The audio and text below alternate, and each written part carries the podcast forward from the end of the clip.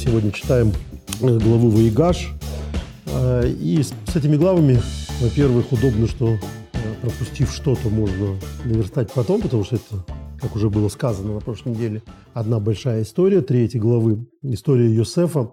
И сегодня мы поговорим о том, что относится к этой главе, но и к предыдущей тоже, когда мы увлеклись выяснением, что что же означает тайное имя Йосефа Цуфнат Панех. И вот как-то мы попытались с этим разобраться, э, но э, забыли основную тему. То есть, как его зовут, это замечательно, но вот эта история встречи с братьями, она, конечно, главная, она важнее, чем сокрытые имя. Мы мельком сказали, что здесь существует в Зогаре замечательное объяснение, что э, имя Сафнат Панех было необходимо как раз для того, чтобы братья не могли его узнать. А в прошлом году, можно это увидеть здесь, мы говорили о том, а почему, собственно, Иосиф себя так вел вообще с братьями. А, и сегодня мы э, продолжим эту тему, точнее, не продолжим, а несколько повернем ровно с того момента, на котором мы остановились э, в прошлом году. То есть мы разобрались практически со всеми мнениями по поводу того, э, что же такое делал Йосеф с братьями, что он проделывал с ними такую странную вот эту вот серию спецопераций, и для чего, и, и, и вроде бы там все у нас хорошо сложилось. Но мы только мельком в самом конце в прошлом году упомянули, собственно, взаимоотношения с другим актором, как говорят в этой драме. Это взаимоотношения Йосефа с Яковом. То есть если с братьями действительно мы можем психологически как-то понять, что Йосеф даже ну, поступил по-доброму после того, что они с ним сделали, то с отцом уж совсем непонятно. А, и начнем мы сегодняшний наш разговор, и почему, собственно, мы на эту тему разговариваем, как всегда, из-за вопроса. Нам прислал замечательный вопрос Мeth Майк. Мeth Майк, отзовитесь, получите книжку. А, мне тут подсказали наши администраторы, что у вас э, одна уже книжка есть. А я не знал, когда отбирал вопрос, но я бы его все равно отобрал. А вы получите другую книжку. Это Джеймс Кугл в доме Патифара, как раз реконструкция Мидрашей Джеймса Кугала, Джеймсом Кугалом, профессором Гарварда по мидрашистике, э, переехавшего потом из сионистских убеждений в Израиль. И э, Гарвард был слишком для Израиля недостаточен, поэтому он вместо Иерусалимского университета отправился в Бар-Илан, где и преподает. Э, и это совершенно замечательный автор, которого мы уже издали две академические книги. Мы издали одну эссеистическую, но рекламирую я от всей души именно вот эти вот академические книги, которые занимаются, собственно, э, э, если можно так сказать, реконструкцией утерянных мидрашей, а по, по ходу дела уже реконструкцией логики мидрашей. Э, то есть, почему мидраш задается тем или иным вопросом. И вот эти недельные главы в доме Патифара вам будет интересно почитать. Итак, вопрос Мефмайка. Я не совсем понимаю, почему Иосиф вообще принимает братьев. Почему Иосиф сам лично занимается общением с братьями. Ведь он первый человек в стране после фараона, он руководит всем и вся. Неужели он лично занимается продажей зерна? А, я вас должен огорчить, Майк, вопрос ваш замечательный, но ответим на него буквально за одну минуту, потому что на этот вопрос отвечает Мидраж, буквально на, на ваш вопрос, что должно вас радовать. А, полторы тысячи лет назад, 1900 лет назад, две тысячи лет назад такие же вопросы интересовали мудрецов. А, и они замечательным образом это дело комментируют. А их ответ, соответственно, и ваш вопрос, собственно, и натолкнули меня на сегодняшний разговор не об этом. Но начнем мы с этого для того, чтобы понять логику того, почему именно об этом будем говорить. Итак, а, Мидраш Раба, Берешит Раба, 91 э, глава, 6 стих, там другая нумерация совсем Мидраш, она не связана с э, нумерацией в Торе, объясняет слова, которые в Берешит на 42.6, а Иосиф, он начальником, э, Мидраш останавливается, вот он начальником и увидел братьев, и так далее. А, он на этом деле останавливается, э, Мидраж, и говорит, издал он три указа. То есть вот как раз на ваш вопрос это Майк и отвечает. Он как начальник Египта издал три указа. Чтобы не заходил в страну раб, то есть э, сейчас большая ярмарка, мы помним даже, в связи с чем Иосиф стал начальником, потому что, кроме того, что ему приснился замечательный сон, то есть он разъяснил замечательно сон фараона, а, он еще и э, разъяснил с выводами, о чем мы когда-то тоже говорили. И эти выводы были, что надо запасаться урожаем. И вот прошли 7 лет, и через 7 лет э, голод наступил и в земле египетской, но хранилища полны, а, и, соответственно, во время голода Египет поднимается, прошло два года, Иосиф за эти годы, сейчас он продает зерно в три дорого всему миру, и вот за эти годы он издал три указа. Потому что, оказывается, с точки зрения Мидраша, все это было для него исключительно для той же самой цели. Для того, чтобы, наконец-то, братцы попали в его ловушку. Вот он издал три указа. Чтобы не ходил в страну раб, чтобы не заходил туда человек с двумя ослами, и чтобы не мог зайти человек, пока не запишет имя своего отца и деда. То есть э, и стоял там Минаши, получал, Минаши это сын Йосефа, и получал эти записки, то есть эту анкету. А, то есть э, давайте разъясним немножко эту логику, потому что Мидриш говорит обрывочно, и, и, и, как мы уже не раз говорили, и не весь сохранился. Для того, чтобы наверняка заманить всех братьев в Египет и опознать их по прибытии, Иосиф запрещает присылать за зерном рабов. Поэтому братья вынуждены прийти сами. Он отпускает только одну меру зерна в одни руки. Э, поэтому братья должны прийти все вместе, на массовость. И повелевает, чтобы все, кто получает зерно, записывали свои имена и имена своих отцов. По понятной причине. Это сделано, чтобы опознать братьев наверняка. Наблюдать за исполнением этих распоряжений он назначает своего старшего сына Минаши. Вот о чем э, говорит, э, собственно, Мидраш, объясняю, отвечая на ваш вопрос, почему он принимал их сам. А потому что с точки зрения Мидраша он все это затеял для этого исключительно. Что это все было ему нужно, то есть э, э, он сидел и обдумывал, как бы сделать так, чтобы братья к нему все-таки явились. В прошлом году мы подробно говорили с вами о том, а зачем, собственно, он все это делал. Э, просто одним штрихом скажем, вывод был, э, что у него была задача э, сделать так, чтобы братья прошли все этапы того, что они совершили с ним, чтобы, во-первых, они таким образом получили искупление, если так можно сказать, во-вторых, чтобы проверить их, насколько в таких же обстоятельствах они себя будут вести лучше или иначе, чем вели себя раньше. То есть, соответственно, вот он такой ментор, который своих братьев приводит к э, состоянию праведности и состоянию чувы, покаяния. Нравится вам, не нравится, то есть, конечно, выглядит это как-то странновато.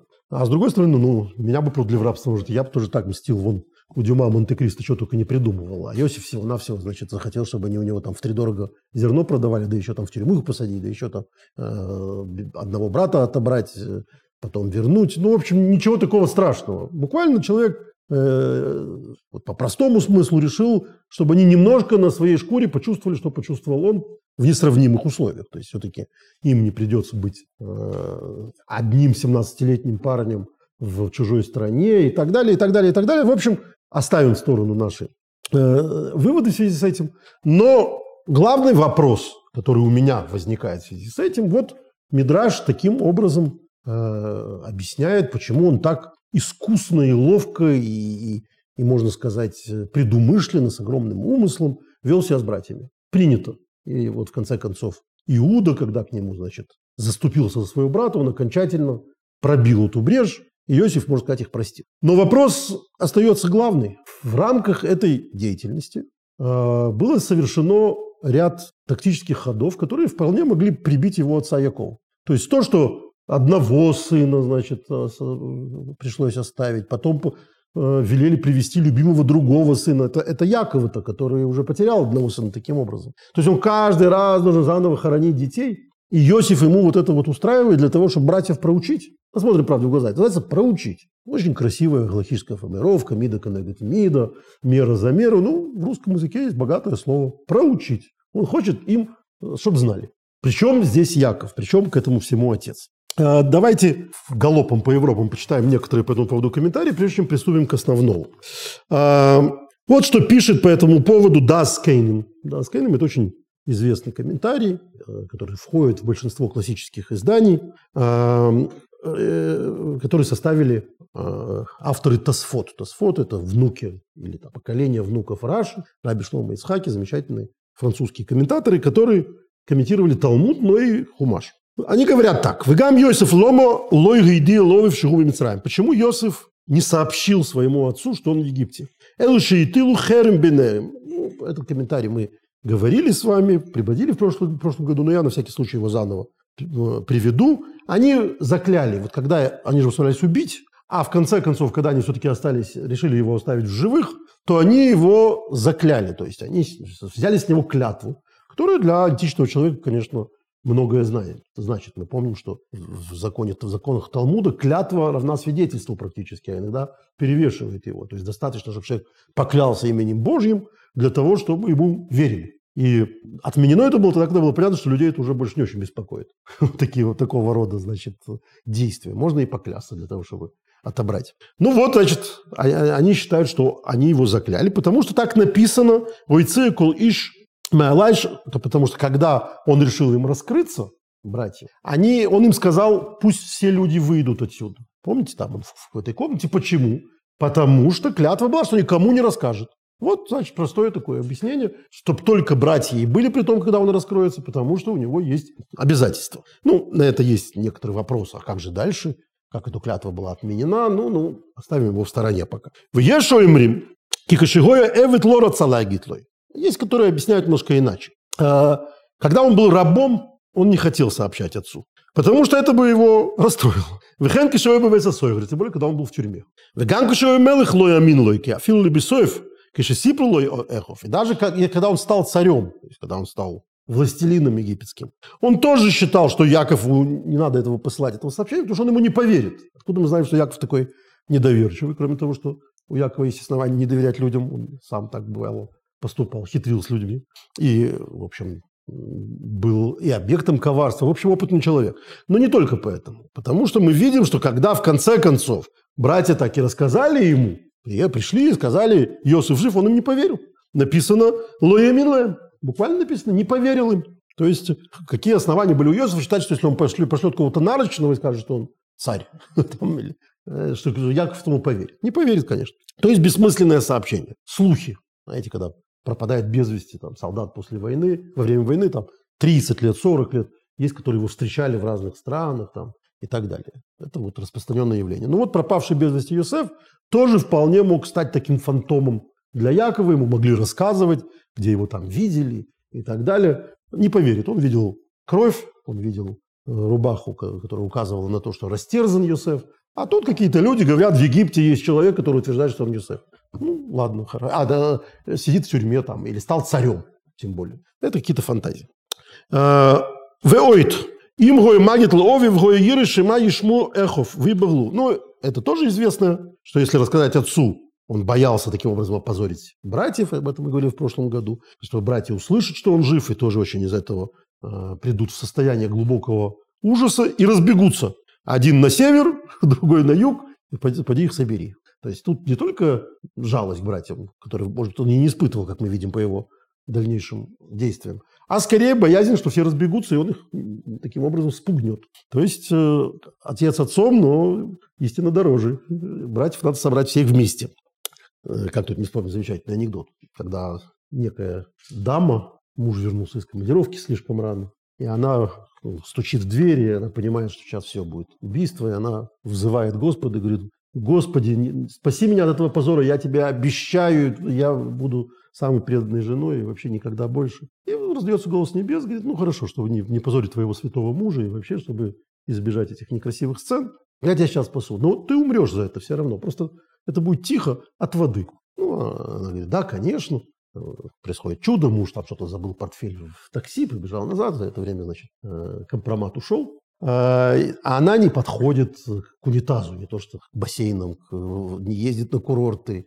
Она знает, что она умрет от воды. Дождь, она сразу забегает куда-то. И проходит 15 лет. Все в порядке, она очень осторожна. С 15 лет ей в профсоюз дает путевку по Средиземному морю на корабле. И она не понимает, что делать. Она знает, что погибнет от моря. Ну, в общем, туда-сюда. Ну, она думает, какая разница, корабль или суша. Я тут не подхожу к воде, я там не буду подходить к воде. Весь корабль утонул из-за меня одной. Это, Бог же не, не злодей, я виновата.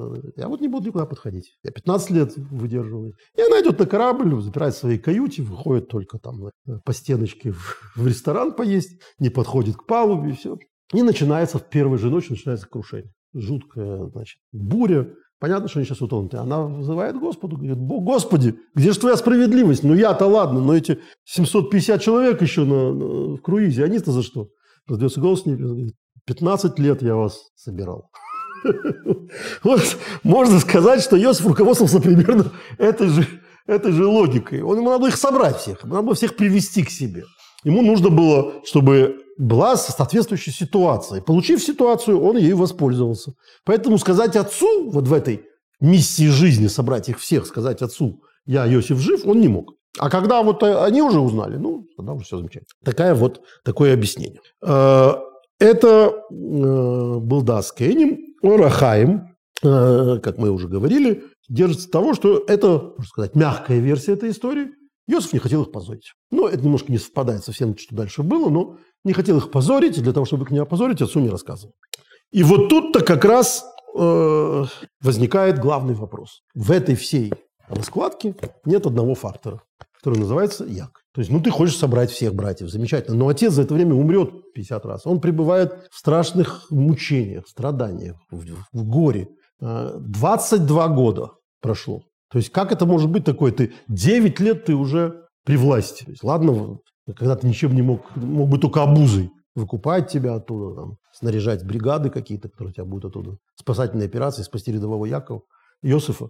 Но сейчас, когда ты в таком прекрасном состоянии, когда все подчинено тебе, как можно было не вывести 9 лет назад отца э, и, и не открыться ему?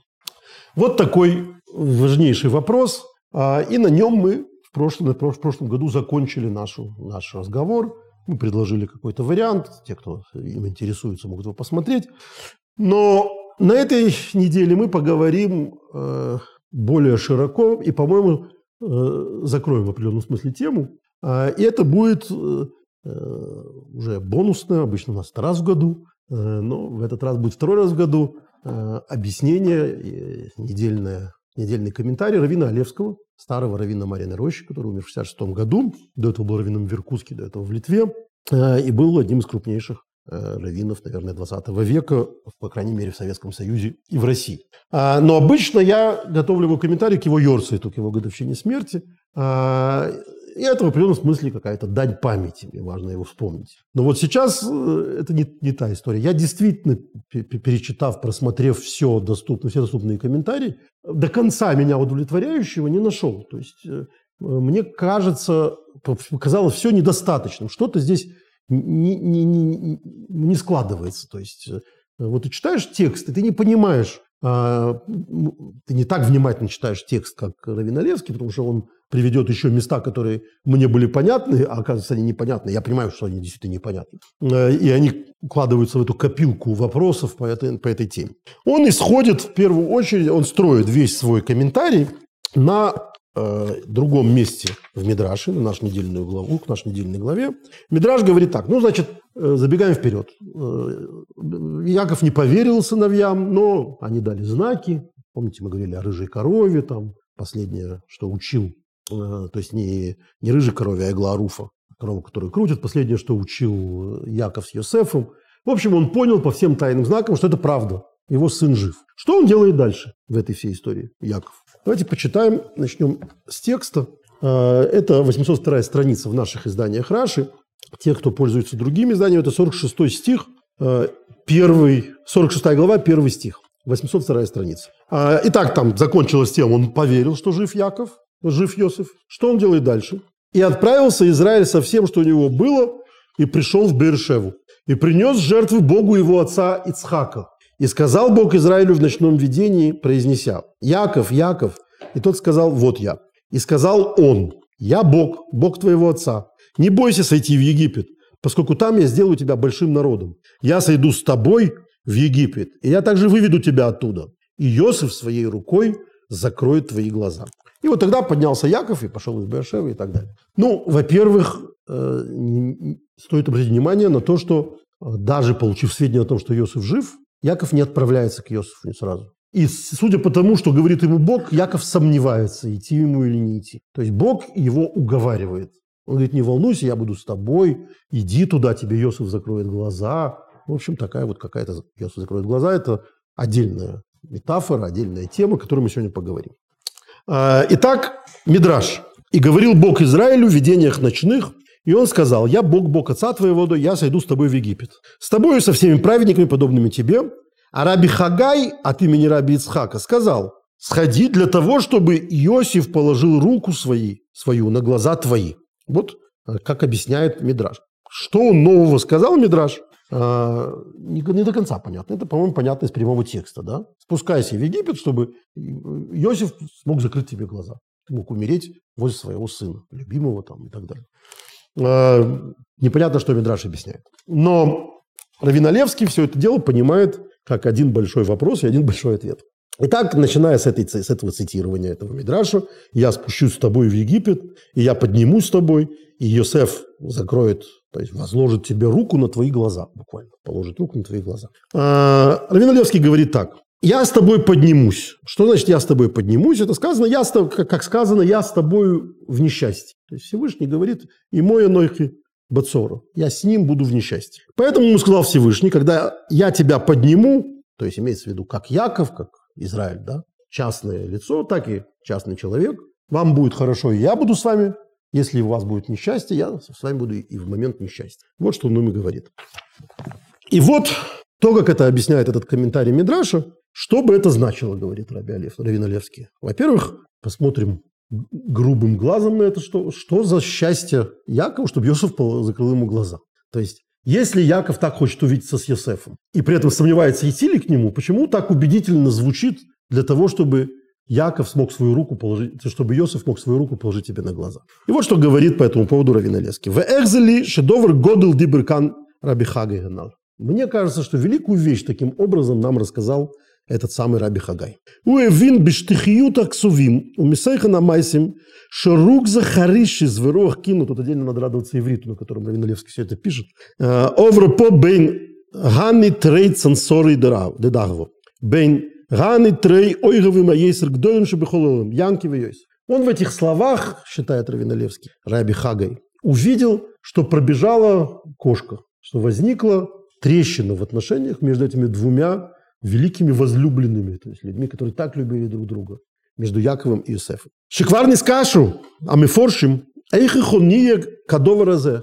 Потому что уже задавались вопросом разные комментарии, как вообще такое могло случиться. Шейойса вабен пойрезазе, этот удачный сын Йосеф, вот такой вот плодовитый сын Йосеф, Йосеф, от которого только хорошее, ничего плохого не видели. Шиколка Агевин Вейода Агагун Шельянки Фовинолов, который был умным человеком и понимал, насколько велики страдания и тоска отца по нему.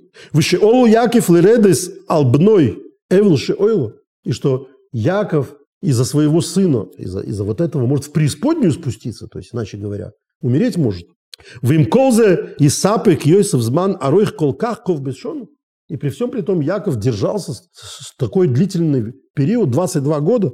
У БМ тесшоным шел ойшер выковит мяйн камойлу. И при, из этих 22 лет, 9 лет такого богатства и такой власти, которая у него была, настолько, что ничего похожего никогда ни у кого не было. Беладей лойрим иша с йодой, Сказано, без тебя человек не поднимет руки. Весраглы бы холл расмисраем и ноги во всей земле египетской. Вело иди ловки ухай, и он не сообщил своему отцу, что жив. где лыгах и снавши шлаянкив, а вейлу вешемем для того, чтобы внести дух жизни в душу Якова, которая была в таком глубоком трауре. Куриргишу азал, хазал, бемедрш раба, бейлу гдойл, беавлу. А в битхолос разман. Надо сказать, что для этого не надо было, чтобы прошло 22 года. Мудрецы на это обращают внимание с самого начала рабства Йосефа. Помните Мидраш, который приводит Раши, когда э, Йосиф Йофетойр Ваифемары написано, Йосиф был прекрасный видом и прекрасный ликом. Раша объясняет, что почему это написано, это вообще отдельный вопрос. Вы знаете, как выглядел Маше? какой рост был у Соломона, э, какой вес у Авраама, какой цвет волос у Ицхака.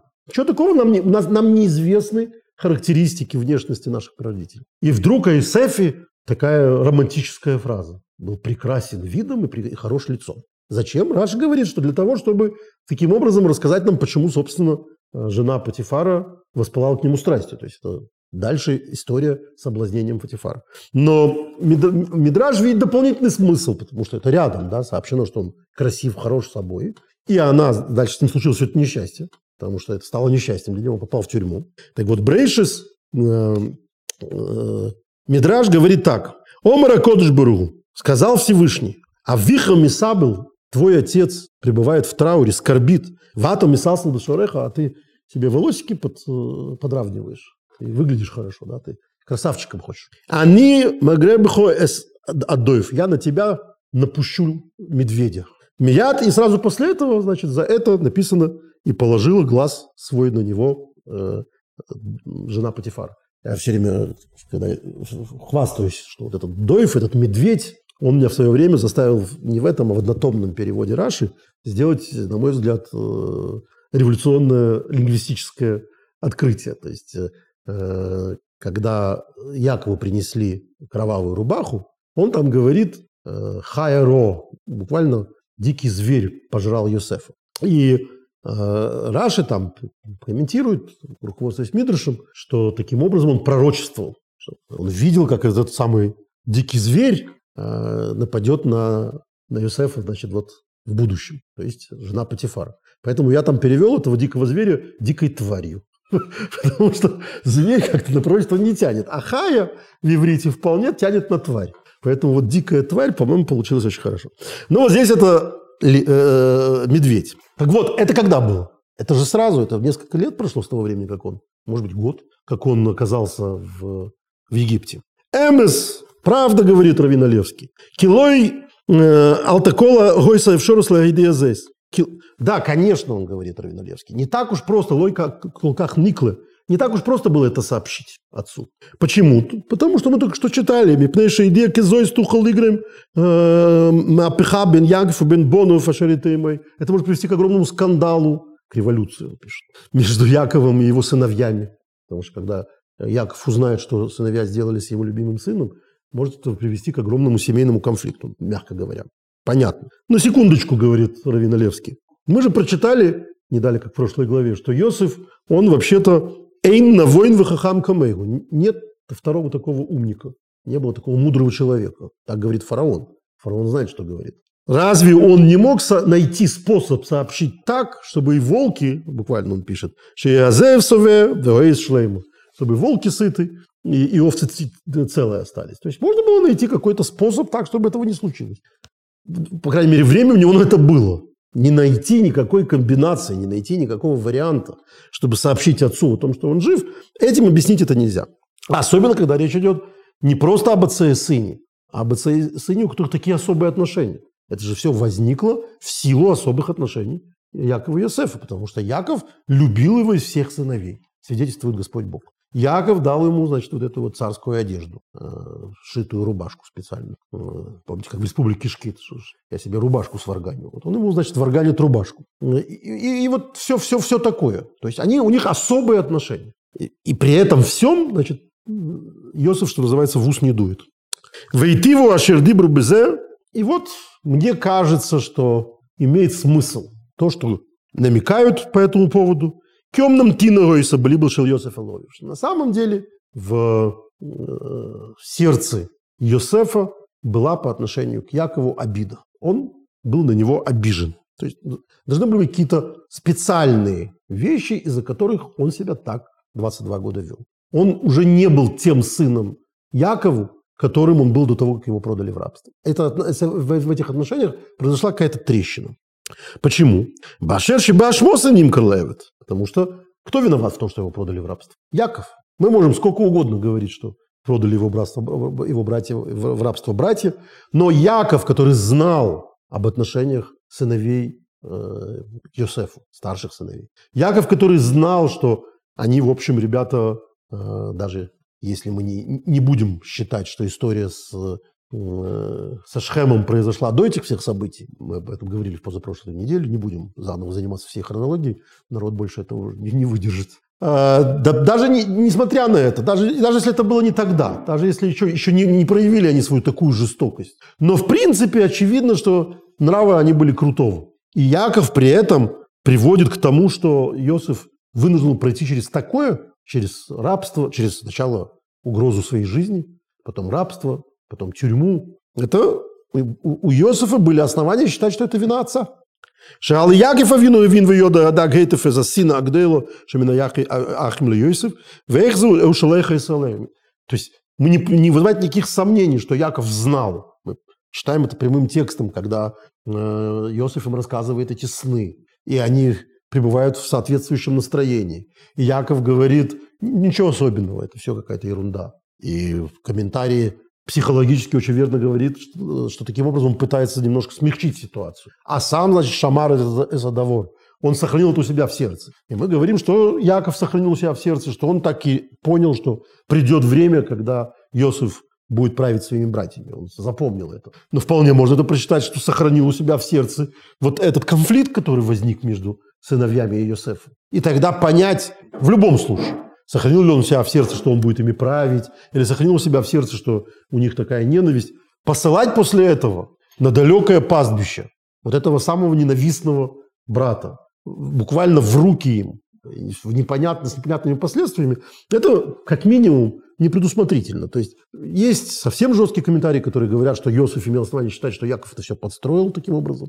То есть он специально это сделал, но не очень хорошо объясняет, зачем это Якову было нужно, поэтому я отложу этот комментарий в сторону. Но то, что он в принципе подверг своего сына опасности, которая э, де-факто стала реальной, она привела к его несчастьям, многолетним долгим несчастьем, это как бы факт для Иосифа. Омном Кенки, Иосиф Ацадик, Лоим распивший ловив. Да, мы видим, что Иосиф праведник. Когда ему отец это сказал, он тоже хорошо понимал, э, на что идет. И при этом он сказал Енейни. Енейни – это вообще такая формула, надо сказать, в Торе, очень часто обозначающая обреченное согласие. Вот он я. Помните, а, Авраам, Авраам, Енейни, вот он я. Леонардо Коэна в последнем его альбоме Э, который вышел за полгода до его смерти, я помню, я его услышал и решил, что Леонард Коэн в ближайшие месяцы умрет. Потому что там была песня, которая называется «Гинейни», то есть «Вот я готов». Он говорит о смерти. «Я готов, я готов предстать перед тобой, Господи». Гинейни – это очевидное, ну, не то, что Рабейну Леонард в этом смысле нам доказательство, но я отношусь достаточно с большим уважением к его познаниям тоже, потому что есть у него такой э, творческий дар, то есть понимать суть событий в других его песнях и стихах. Но, тем не менее, это, эта логика прослеживается. То есть слово «енение», оно говорит об обреченном согласии. И да, Иосиф говорит отсюда, я, я согласен, я пойду. Несколько обреченно. И делает то, что сказал ему, э, повелел отец из уважения к отцу. Но то, что сын обязан делать то, что, делать то, что говорит ему отец, не отменяет того, что отец обязан думать о безопасности сына. Поэтому отец, конечно, должен был знать, что можно требовать от собственного сына. Можно его от него требовать самопожертвенности, идти в пасть ко льву э, или даже к целой, к целой стае волков, какими оказались его братья для него, или не стоит? И можно ли его подвергать такой опасности? Вот, значит, соответственно, все эти годы, а мы знаем, что человек устроен так, что э, если не, не поговорить, то он себя накрутит. То есть, поэтому э, перед тем, как я женился, мне мой отец спокойно сказал – Никогда не ложись спать, не помирившись. не надо оставлять на ночь. Не, надо потом додумывать там. Она мне сказала, я ей сказал, она мне сказала, я ей сказал. Потому что там ты себя накрутишь так, что потом уже не помириться будет. Это я себе уже объясняю. Надо до, до, до того, как идти спать, объясниться. Ну вот у них не было возможности объясниться. И все эти годы Иосиф мог только накручивать себя еще больше, еще больше. И чем эти годы были хуже, то есть сначала рабство. Ну, сначала угроза смерти. Ну, ладно, это было недолгое событие. Потом, значит, это скитание с этими исмаилитами, которые мы, мы не знаем, что, каковым оно было. Нам Мидраж подслащивает пилюлю, говорит, что э, они возили, э, ну, то есть, то есть это написано в Торе, что они возили пряности. А Мидраж говорит, что для того, чтобы этому праведнику не было противно ехать. Но я советую всем попытаться месяца в три провести в, в гвоздике, чтобы понять, что уже за это время он мог возненавидеть и отца, и братьев, и, и все, что хочешь. А дальше все хуже. Значит, рабство, это же дело такое. То есть он управляющий в доме, все дела, но он раб. А, и дальше вот эта история с, с, с женой Патифара, соответственно, э, он оказывается в тюрьме, в тюрьме э, не попадись ему эти ясновидцы, точнее, ясновидец сона, сновидцы, да, э, сколько он бы там провел, никто не знает. Приговор был бессрочный, судя по всему. Неизвестно, нигде не написано, насколько он там оказался. И вроде никто его не собирался отпускать бы, если, если бы министр не, министр не вспомнил о нем. В общем, все это время – это хорошее время для того, чтобы только накручивать в себе ненависть к братьям и, назовем мягко, э, обиду на отца, который это все не предусмотрел мягко говоря, не предусмотрел, а если говорить серьезно, стал причиной этого всего. Это он его к ним послал. Вот, по-моему, очень достоверная психологическая картина того, почему Йосеф мог все эти годы не искать связи с отцом. Вани Мойсев. Я вот что хочу добавить к этому, говорит Равина Левский, э, по-моему, хорошему комментарию. Все потом развернулось на 180 градусов. Киахарков Бейшону. Что происходит через 22 года? Вот когда Йосеф наконец-то уже не выдержал, расплакался, раскрылся, открылся, да, как в анекдоте про боксера и тещу. Открылся Йосеф. Э, и он, значит, э, таким образом выдал свою тайну. И Яков узнает, что Йосеф жив. Что дальше должно произойти? Кроме вот этого недоверия, потом радостного крика одного «Жив еще Йосеф». Что должно произойти? Должно произойти момент великой радости и стремления как можно скорее увидеться с сыном. Наконец-то припасть к его груди. А с берегоем решойным пагли башельянки в кило и Хорошо. Он не поверил им. Э, почему нам, во-первых, Тора об этом сообщает? Говорит Равиналевский, что он им не поверил. А он не поверил, что это может быть, что его сын, о котором сейчас ему говорят, что он там большая шишка в Египте, 50 минут полета. Ну ладно, на верблюде неделю, если без этих паприки там, в которые он ехал, без этого всего эшелона. Его сын все это время не давал о себе знать. Он его забыл.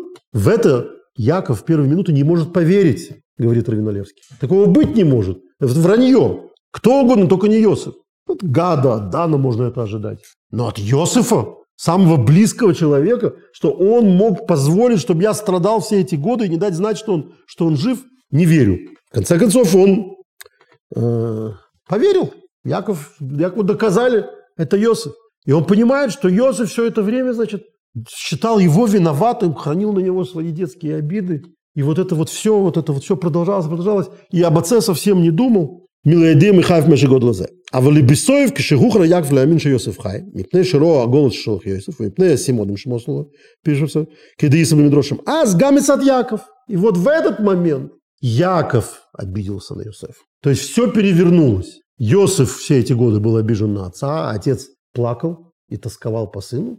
А в этот момент, когда Йосеф теперь тоскует по отцу, отец обиделся на сына, что все эти годы он вел себя так черство по отношению к отцу. Ну, это мягко говоря, черство, черство.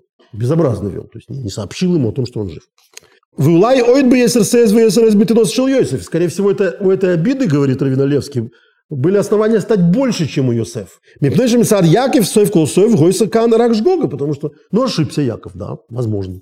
Поступил непредусмотрительно. Это же Гага, это, это непредумышленная ошибка.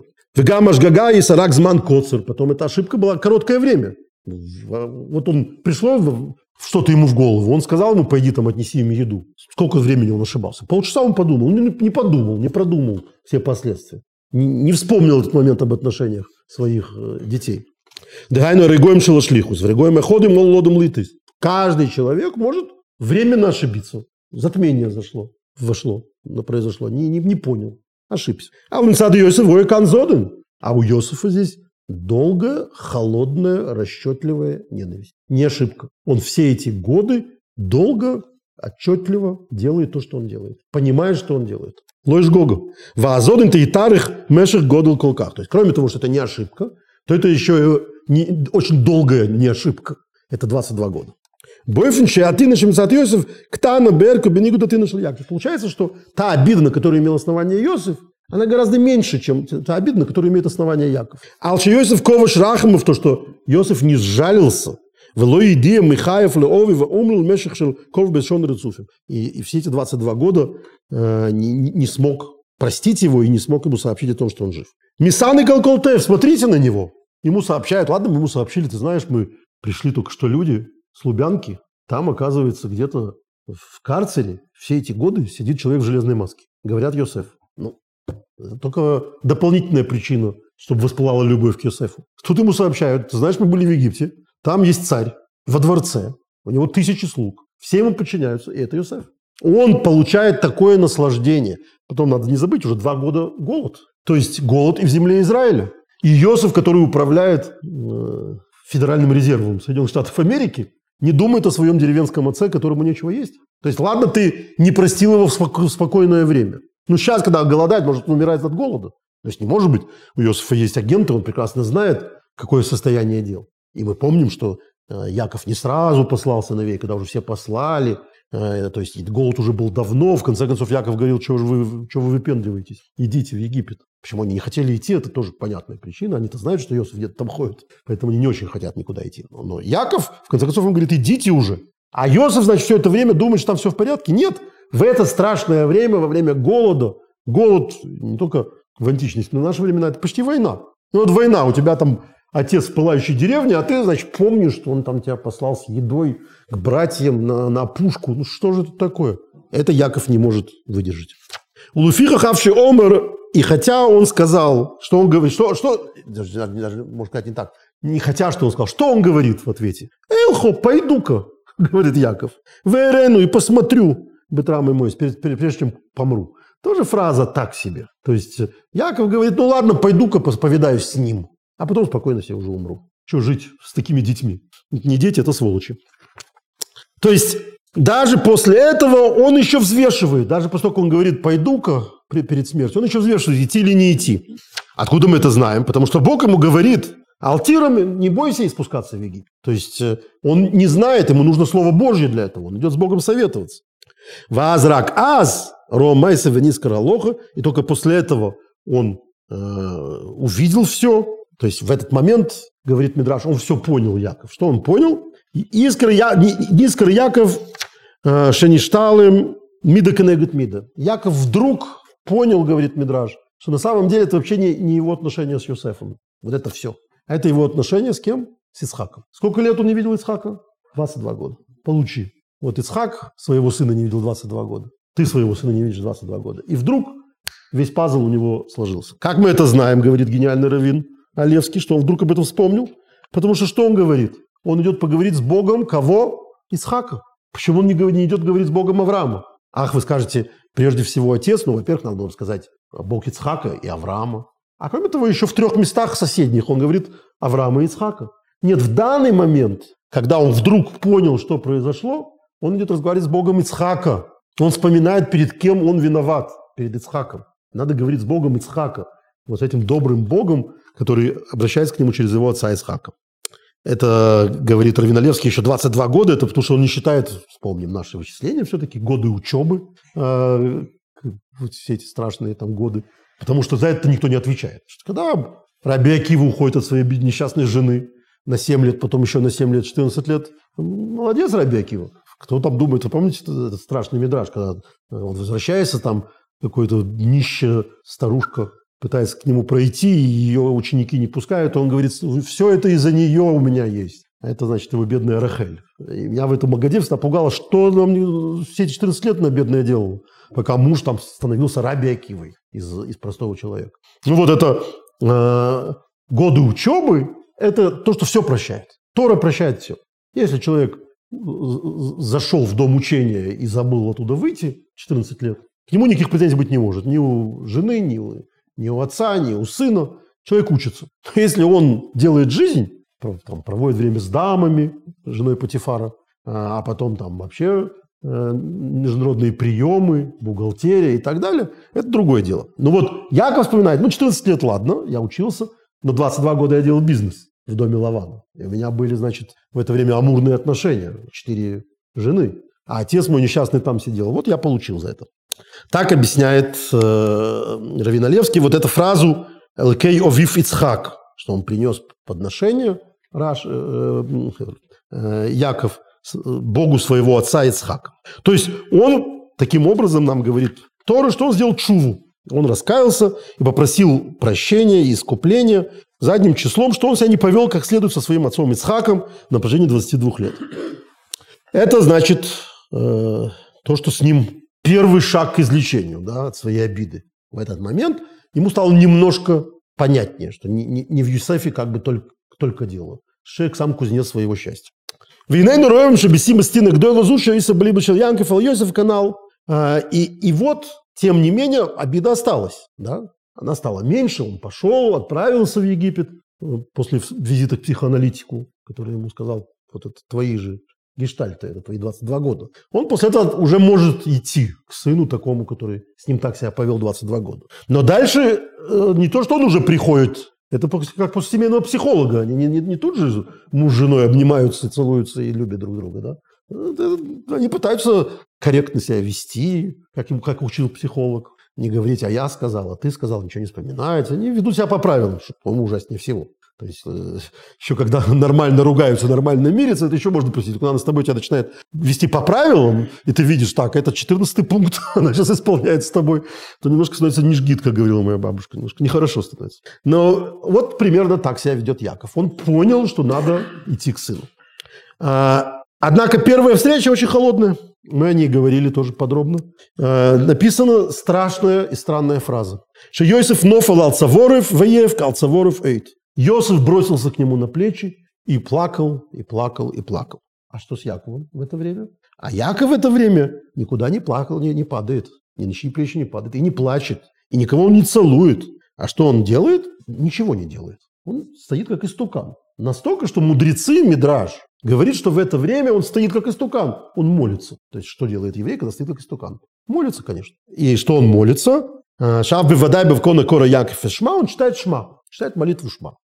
Почему не до, не после? Это надо мудрецам объяснить. Они говорят с хорошей точки зрения. Они говорят, что Яков ждал этого момента всю жизнь. Когда будет самый эмоциональный момент в жизни, а он удержится и будет разговаривать с Богом. То есть вот его сын, которого у него 22 года. Вот слезы так и просятся. Вот поцелуй уже летит. Вот, значит, руки дрожат обнять сына. Я удержусь и скажу шма. Так объясняют наши мудрецы. Вам это кажется психологически достоверным? Не знаю. Вот Левскому, видимо, нет. Он говорит, да, конечно, это все так. Он ждал этого момента, все, несомненно. Но мован моловши, регой велелу, шелкабону споним, гало зугой, регой ма есть регдолем хашуем, рабихолом, регой малолу бецавтах гагуем. Вот это он так хотел.